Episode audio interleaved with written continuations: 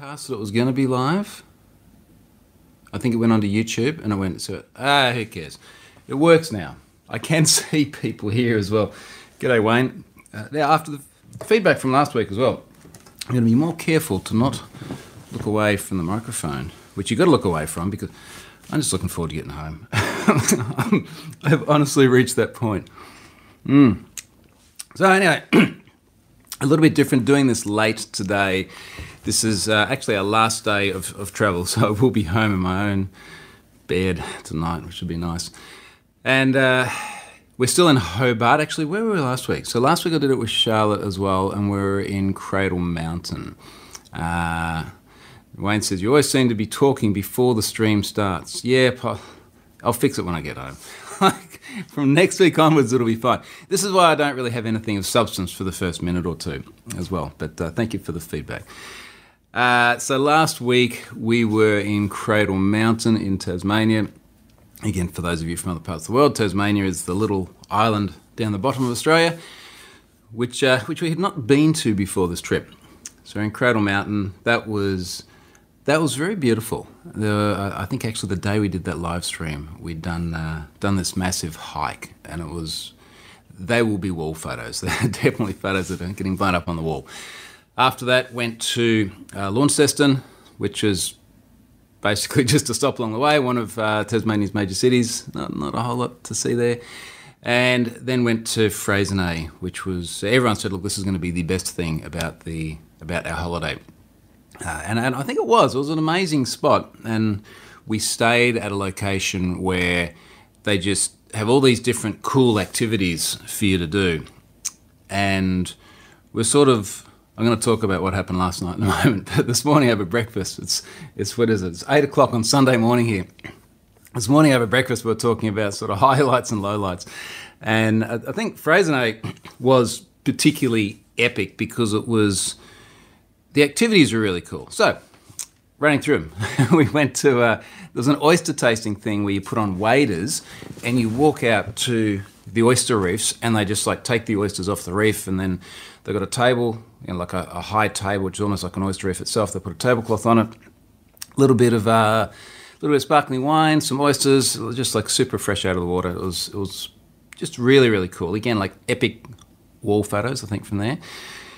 More my usual sort of thing, ATVs. The ATVs were really cool, so we quite enjoyed driving ATVs around, which was pretty uh, pretty cool. It's it's the sort of thing that could very easily be very watered down and demure, but uh, this was a good pace and a whole bunch of like uh, puddle splashes and things like that. Just got absolutely smashed with water. There's a video on my my tweet stream with that. There's some um, probably the other thing which was, was particularly cool is clay shooting. So I had not been clay shooting before. Charlotte had never shot a gun of any kind before, so it was kind of a little bit new for both of us. But uh, that was fun. Now the I posted a couple of tweets last night, but I was like, I won't, I won't say too much while we're sitting here having some drinks about how the experience was. But Mona is the Museum of New Art here in Hobart, and everyone's like, you've got to go to Mona. Mona's amazing." So okay, we, we just went and ticked all the boxes for all the things you can do, like the boat cruise out and the walk around the museum, and then a dinner there and performance and acts and things. And I, I don't know, the museum was all right. It was been to a lot of museums before. This was a little bit, a little bit weird, but I guess New Art can be a little bit weird. But the uh, the performance at the end was so bad we just left. That's a, come out and say it just as it is, and that's probably upsetting some people because apparently a lot of people really liked it. But it was just, it was just terrible. it was so so weird, and we paid a lot of money for the experience too. But it was just like I would much rather be in a pub now having a beer.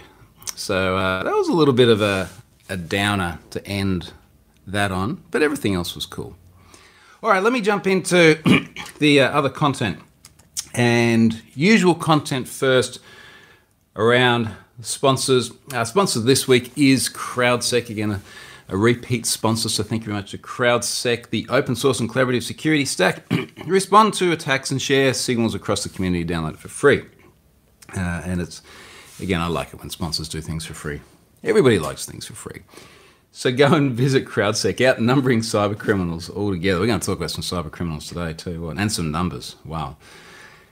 So check out CrowdSec. Thank you very much for those folks for their sponsorship this week and all of the other weeks that they've done in the past as well.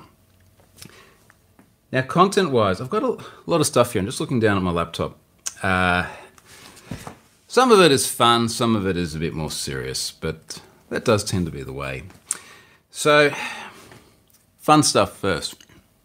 Someone, someone scraped one of my oh, like this has happened so many times. Scraping my blog posts and just reproducing them somewhere else completely different, usually monetized with ads. And I'm just trying to bring up the tweet here. I've shared this.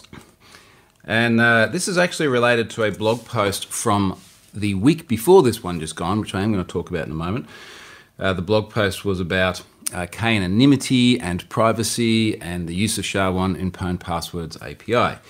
Now, someone, uh, it's, it's, actually kind of funny, and I'll explain a bit more when I get into the post, but I've got a, a SHA-1 hash, which I'll put in the blog post, and I kind of made the comment in the blog post that this SHA-1 hash uh, does not appear in any Google searches until now, because now I've written a blog post about it, I put in there, this will be the only thing that comes up.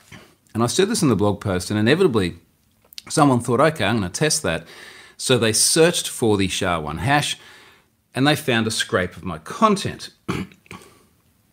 now, uh, I think everyone can sort of figure out how I feel about people scraping my content. And it wasn't like one of those summaries, you know, it's like the first paragraph and then click through to the story. It is just the entire thing being scraped and reproduced. Now, this, uh, this site has got a lot of ads on here. Uh, there are ads on this next to my blog post about K-anonymity and SHA-1 about the Canadian women's national team qualifying for the 2023 FIFA World Cup. Doesn't really seem to be really related content. It's just spam, spam, spam, top to bottom.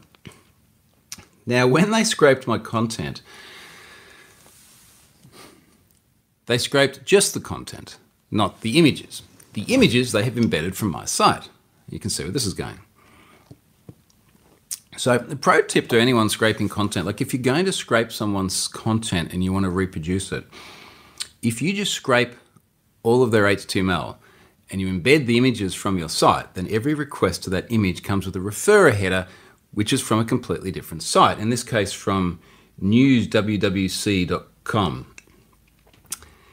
Now, when I see an inbound request that has that referrer header, and it's looking, for, geez, I feel tired today. That's probably trying to recover from last night. Uh, when I see that inbound request and it has that referrer header, I can decide what I want to return from that request. Do I return the hero image that's meant to be on the top of the page? Do I return something else? This isn't the first time I've had this happen. So I already had a Cloudflare worker on troyhunt.com doing exactly what I needed it to do. So now if you go to that page, I'll drop it here in the comments just for everyone to enjoy it in its full glory. If you now go to that page, you will see Rickrolls, which is fun.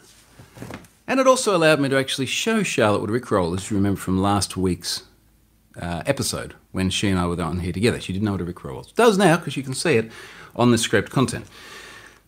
Uh, it just felt unnecessarily hard. Why would you do that? Anyway, so that was that. Now, let's talk about the really big one. This actually consumed quite a bit of time this week. The Shanghai police data breach of allegedly a billion people. Now, Chinese data breaches are always a little bit different to what I'm used to for several reasons. Uh, number one, it's very hard to verify them due to the fact that most Chinese data breaches I see have uh, verification not via username and password, but very, very frequently, frequently, most of the time, I don't know, a lot, by phone number. So you will enter the phone number and then you'll inevitably get an SMS to the phone number and then you authenticate. It just seems to be more of a cultural norm. That makes it harder for me to like go and grab mailinator addresses and then plug those mailinator addresses into password reset and see if it gets a hit. I always find it harder to find enumeration vectors. Plus, I don't speak Chinese and I don't recognize any of the language. And a lot of stuff is in Chinese. I can use Google Translate on the page and kind of wing it. It makes it harder. The other thing that's extraordinarily hard is disclosure.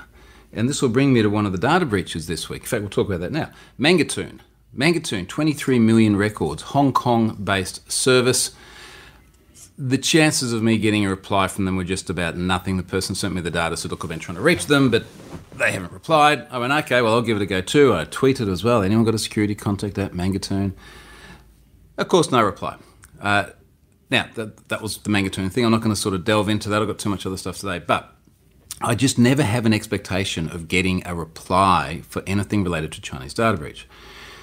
This Hong Kong, uh, Hong Kong, Shanghai rather, Shanghai police situation was someone on a hacking forum popping up saying, I've got a billion records of the Shanghai Police Department, including things like police reports which have been submitted. Here's a sample of 250,000. Now, I had someone drop me that in the DMs pretty early on, and then before you know it, there's reporters crawling all over it as well. So I think that the first person I spoke to was someone from the Wall Street Journal. Said, "Look, uh, we're we're seeing this. We're trying to figure out if it's legitimate or not." Now, this was a lady with a, a name that implied to me that she was more likely to speak Chinese than me. So I said, "All right, well, why don't you have a look at this sample? It's got phone numbers in it. Just call some of them. Call them up, ask them if this is legitimate or not. And so she goes away, and a few hours later, we're talking. She's like, Yeah, a whole bunch of people have said, Yes, this is legitimate. Now, that raises another interesting point. When we say legitimate, is it that the phone numbers and the email addresses and the names and the addresses and the dates of birth and the genders and the things that are pretty generic to many data breaches, are they legitimate? And if yes, well, then that's important, but that doesn't necessarily allow us to attribute it back to the Shanghai police as the source. But within this data is police reports. So the example that the, the journo gave me, she said, look, for, for one of the people there, they had reported their iPhone as lost or stolen or something like this. Uh, and that was the data that was in this alleged breach, and that was legitimate. Now, that doesn't come from a data aggregator uh, it doesn't come from a spam list. It doesn't come from catforum.cn or anything like that. That comes from a very, very specific use case. So when we saw that, it's like, okay, well, this is actually starting to tick boxes in terms of legitimacy. So where else could that data have come from? Now, the, the, the headline here is the almost 1 billion records. I think it's like 960 million or something like that it's not clear to me whether that is records versus unique identities. It's also not clear to me how many of those might have email addresses in them uh, in terms of the suitability for have I been pwned. But that's the, the thing that's been getting all of the, the traction, and it's it's been like a who's who of, of media interviews this week. There's the Wall Street Journal, Washington Post, CNN, something else, multiple other ones. I don't know. But the big American ones seem very interested in it, which is quite quite interesting. We haven't seen, as far as I know to date, if anyone hears any different, please drop me a note in the comments, but we haven't heard of any statement from Shanghai Police. And it's one of the, the comments I made to one of the journalists. I said, look, normally around data breaches, when there's all of this discussion about it, uh, an implicated organisation will come out and say something like, We're aware of rumours they might deny them altogether. They might say, yes, it's accurate. They might say, we're investigating, but they normally say something. It's really unusual to have complete radio silence, especially when it's getting so much press. Now, I do wonder if this is perhaps a cultural thing again as well. Uh, in my experience, breaches related to China tend to go a lot more unnoticed. But uh, I don't know if you're in China, if you're in China watching YouTube, uh, if you have an understanding of that, then, then let me know or leave a comment. But it, it does seem like things there fly under the radar a lot more. Now, I don't know where this is going to go, but if I had to hazard a guess, incidentally, the entire data set being sold for 200,000 US dollars worth of Bitcoin, if the whole thing does end up getting sold, and someone pays the money, or even if they don't and then the price drops, or if, like uh, every time we see, I think back to like LinkedIn and Dropbox, every time we see data put up for sale for some large amount of money, sooner or later it normally turns out there in public circulation. So if this does, excuse me, become uh, out there in public circulation, that will obviously be something I'll take a much closer look at. For the moment, it's a big news story, but lots of unanswered questions. So uh, let's see where that one goes. That'll be interesting. Okay, blog post this week. I actually pumped out, well, three blog posts since I last spoke about this. Two in the week just gone and one the week before, which is uh, a bit of a record lately because I have been busy with other things. SHA-1 and K anonymity. Now, I want to talk about this because it, to be honest, it's kind of one of those blog posts where it's like something's pissing me off and I want to write about it and I want to get it all down clearly. And it relates to uh, the way both the pwned passwords implementation works. I'm loading the blog post up here as I talk. And also the way the K anonymity email address search used by the likes of 1Password and Mozilla work. And they both work on the same principle. So as a, as a really really quick recap, they work. Let's do the uh, the password bit first because it's probably the most commonly used. The password bit works by every single password in the database is represented by SHA-1 hash. Now the SHA-1 hash you can then query by the first five characters. So you can go, hey, get me, I've got a password, it hashes down to this whole thing. The first five characters is 12345 for the sake of simplicity. Go to the K anonymity API, get me all of the hashes that begin with 12345, and then it comes back with the remaining 35 characters because there's 40 characters in a SHA-1 hash and then for every one of those hashes, it's like, here's how many times it's been seen. So you know, as the consumer of the service, well, you know the entire hash, but you're only giving away the first five characters. You're getting the whole thing back. If you find a match, you know that that hash was in there. If you know the hash was in there, you know the password was in there because you've created the hash yourself. Now, the joy of that is that for me as the service operator, I only see someone querying by the first five characters of a hash. So what it means is, is that if I see a query for SHA-1 hash prefix 12345, and if, and I don't do this, but hypothetically, if I was logging it and storing it and then trying to figure out what your passwords are, I've really got nothing to go on. The mathematical possibilities there are absolutely ginormous. Uh, specifically, 16 to the power of 35, because you've got 16 hexadecimal characters and you've got 35 positions that I don't know the values of. Massive, massive, massive number of possibilities. Now, why SHA-1? Because one of the things that's coming up, and I had an email about this during the week where someone said, we cannot use this service, and one of the reasons is you're using SHA-1 and SHA-1 is bad. And I'm just... Where do I begin? It, um, I'll be honest, it pissed me off. it pissed me off because it was a fundamental misunderstanding of how the hashing algorithm is used. Now, SHA-1, when we say SHA-1 is bad, SHA-1 is bad for storing passwords. If you run, and I'm going to talk about the difference because you're like, hang on a moment, but Troy, didn't you just say you store your passwords as SHA-1? If you run an online service, you've got a million customers and a million passwords, and you store them as SHA-1. SHA-1 is very, very easily brute force. Doesn't even matter if it's salted. You can calculate billions of SHA-1 hashes per second with modern GPU hardware. This is why we use adaptive hashing algorithms where we can increase the workload, such as the very popular bcrypt. So SHA-1 you'd never store passwords with, terrible idea. SHA-1 for integrity checks is another big one. So we often use hashing algorithms for integrity checks. Uh, there is a file, the SHA-1 hash of this file is that. Therefore, if ever there is another representation of this file somewhere else, you can always run a SHA-1 hash over it, and if the value you get is the same, you know it's the same file. This is the fundamentals of an integrity check. In recent years, and we really are talking the last five to ten years, there has been more research around how can you create deliberate hash collisions such that you can forge a file to hash down to the same value, but it's a different file.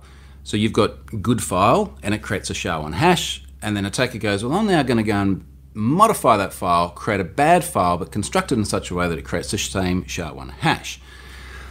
This is why we've moved away from SHA-1 to stronger versions of the algorithm for things like integrity checks. Now, they create headlines of SHA-1 being bad because it's bad in those contexts. Why is it in Have I Been Pwned then? Well, it's really simple. There's a lot of data in pwned passwords which is not beautifully parsed. Now, let me just be clear. When I say a lot, it is like sub 1%, but sub 1% of 850 million or something is still quite a lot. So imagine a hacker goes and dumps a whole bunch of data. They don't always parse it out nicely. When there's things like password lists floating around, the password lists aren't always nicely parsed. Sometimes you end up with an entire row from a source data breach. Now, if it was my row, it would have my name, my email address, my home address, my gender, my birth date, what breakfast cereal I eat, whatever else the service had on me, and the password in there. And if I was to have that in a plain text file that I gave to people with all the other 850 million passwords in it, I would then be redistributing someone's, okay, mine in this case, but someone's PII. The other thing is, some people do actually put PII in their passwords. People use their email address as a password, or their phone number, or something else that relates to them. So plain text passwords was never going to work for pwned passwords. I made this decision years and years and years ago. So I SHA-1 hashed it. Now, as it relates to things like well, brute forcing and all the rest of it, when we're talking about, particularly when we're talking about parsing errors, where there's a whole bunch of other crap in the line, no one's brute forcing that because no one's going to have a dictionary with that value in it. They're also not going to be constructing a 50 character string of random values and then throwing it at their hashing algorithm and trying to see if it's the same thing. SHA-1's fast, but when we talk about large character spaces, it's just still simply not going to be feasible. So this is why SHA-1 was chosen. It was to give protection to PII that might exist in password files. It's not for integrity checks, it's not for storing normal user passwords, which could then be brute forced. Now, just saw a comment in here. Rob says, same deal with MD5, as long as you also check the input length. Every variant of SHA is very fast. So when we look at uh, password storage. I had someone recently said, "Oh, you know, we're not using SHA-1, we're using SHA-256, so we're fine." No, you're not. you're not because you can still create billions of SHA-256 hashes per second on consumer-grade hardware.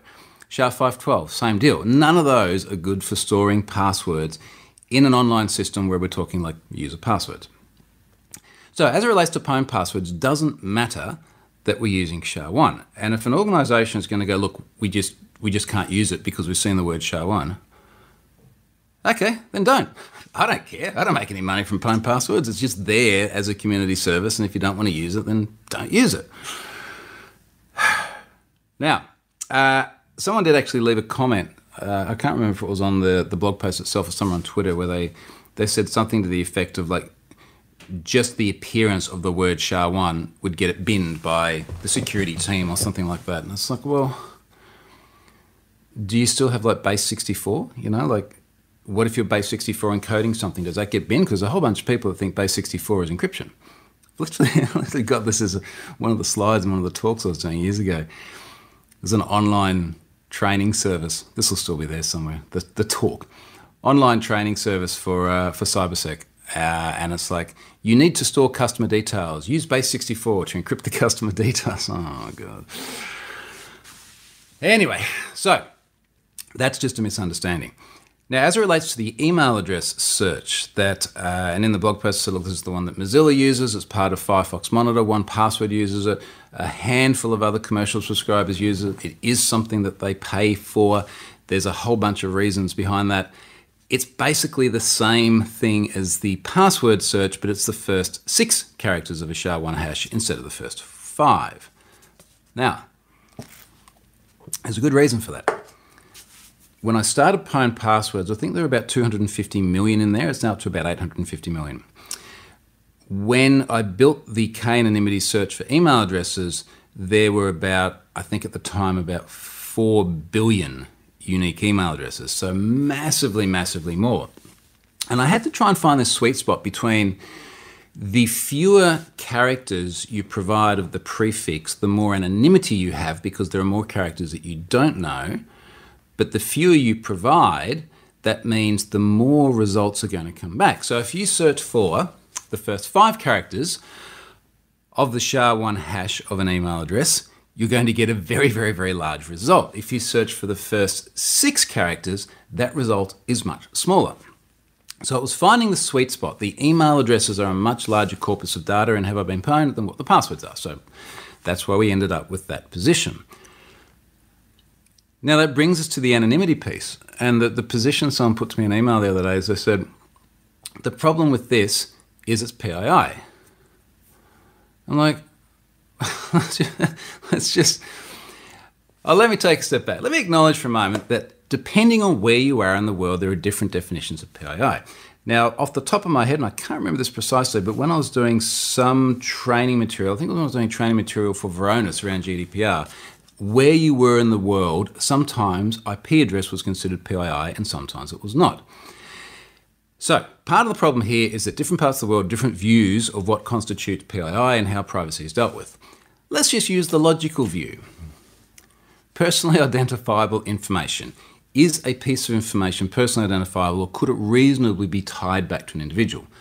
I would argue that, that uh, an IP address would always be PII because an IP address in many cases is static. So it's like, okay, every time you come and you use the website, let's say from your home broadband connection, it's going to be the same. Uh, also, an IP address is assigned by your ISP. They have logs of who had what IP address at what time. An IP address has a very high likelihood of being tied back to an individual. This is why things like VPNs are so popular, so that your IP address is obfuscated. Obviously, things like your email address is PII, your phone number is PII, Sometimes it's a bit more nuanced. You have to combine things. Is your name and your address together PII? Uh, just a name, John Smith. Oh, there's a lot of John Smiths out there. But a fragment of a hash of an email address, is there any way we can reasonably identify someone from that? So you've got a, an email address, hashes down, 40 characters long. You've got the first six characters. So you now have 16 to the power of 34 different possible characters off the end of that. I don't know what that number is. It's very large. It's got a lot of commas. I literally put the whole thing in the blog post because it's like, look at how freaking long this number is. You've got a one and that many numbers of getting the hash right if you have those first six characters. And then there are hash collisions. And because there are hash collisions, this means that there are multiple input strings that create the same output string. So the probability is actually even more remote. When it sort of push kind of shove, and I, I pushed this person on the other day I said, All right, humour me, just give me an example. If I give you a hash prefix of 123456, whose email address is that? And they're like, Well, obviously we can't answer that question. I'm well, that's kind of my point. I think that their issue I think honestly, their issue is that they've got. This was the same person that had an issue with the use of SHA-1. There's a compliance officer somewhere with a box, and the box somehow draws the conclusion that because a partial hash or because the full hash is derived from PII, and then you've got a fraction of something that is derived from PII, that makes it. It doesn't. That's just stupid. It's just stupid.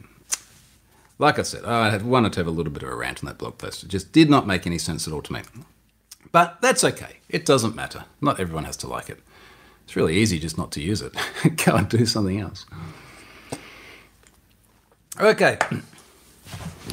Simpler note Polish government. So, Polish government is now on Have I Been Pwned. They are the 34th government to come on board. Now, as soon as I say on have I been pwned, every time I say it publicly, a whole bunch of people are, oh crap, Polish government's been pwned. No, not like that. It just means that they have access to the same set of government APIs that the other 33 before them, beginning with Australia and the UK, first two governments on board. They have access to APIs where they can query their domains. So, uh, this is uh, an allow list of domains that the government can query. In the case of uh, Australia, it's .gov.au or .gov.uk in the UK, and it's literally just a regex.